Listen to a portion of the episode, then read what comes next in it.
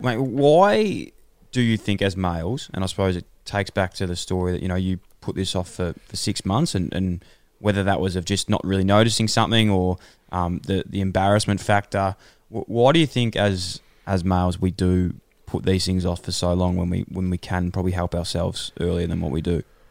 But I think it's just because we can quite often, you know, the whole she'll be right attitude. I think we're from a young age we're often taught that.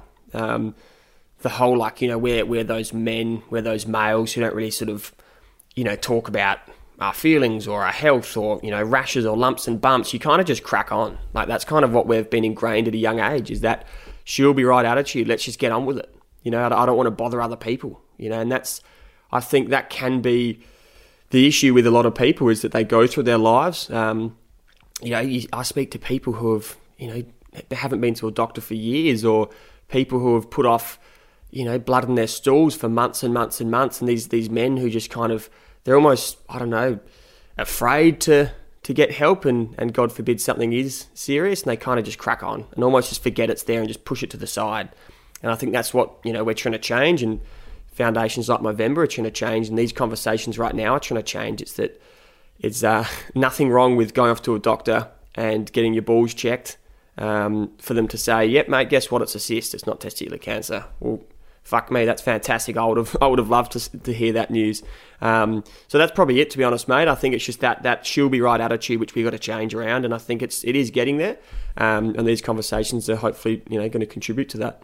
Yeah, hundred percent. I you know I, I touched on it earlier about and by no means am I trying to uh, say anything that you've been through whatsoever, but I do remember there was a time where you know I was sort of looking at my own uh, testicles, um, which is which is it's, it's still saying it itself. It's still funny to say that, you know. Like we still good man though, good man, yeah, good man. And um, they were pretty small, but I said, look, I'm going to go and get these checked out. And it wasn't because they were small; it's just because I was I I was noticing something on there. And I, I still even remember, you know, I'm, I'm not a shy guy, and I was at a footy club at this age, a lot like yourself. I had I'd walk in the front door of a footy club and have a doctor there every day, and that's the yeah. one thing that I really miss now, not being in a club, is having someone that I can go to. And there would have been, you know, I noticed it on a on a certain day, and I still reckon it took me three times to walk past his office and make sure no one was sort of around or someone was there to say like, "Hey, mate, you know, I've got this. I just wanted, can you check it out? Like, I just want to see what you think.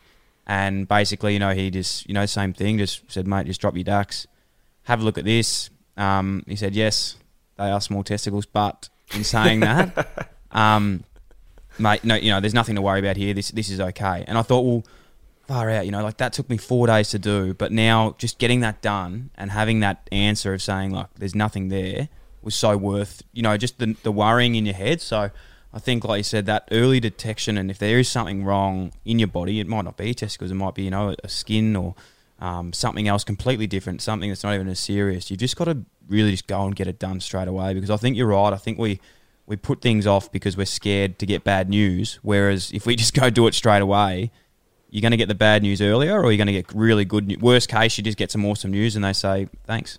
Mate, spot on. And you saying that, it's, it's, it's a good message for people listening. It's, it's it doesn't matter if you, you do get that good news and for you did, but it's like almost like oh well, at least I've done it. Um, and and that's what I try and do. And even you know if I've had a few too many bloody margaritas or something, I'll get my uh, my little fake testicle out every now and then with the with with the lads around, which um.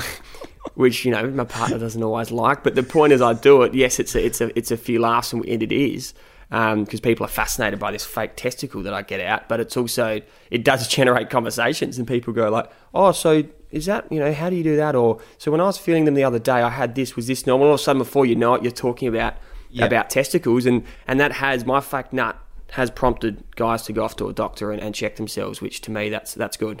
That's incredible. No you, you, know, we're only a tiny bit into your story but mate you're doing incredible work with that and i hope today guys out there again we will be touching on this message a lot but if there is something wrong go get checked thanks for listening to another Producy podcast if you enjoyed the show, that'd be a massive help if you could like, follow, rate, subscribe, tap the bell, leave a review, or even share with one of your friends, or you could do them all. If you want to get in touch to share feedback, suggest a guest, or advertise with one of our podcasts, then email hello at producer.com. Thanks for tuning in, IllyXX.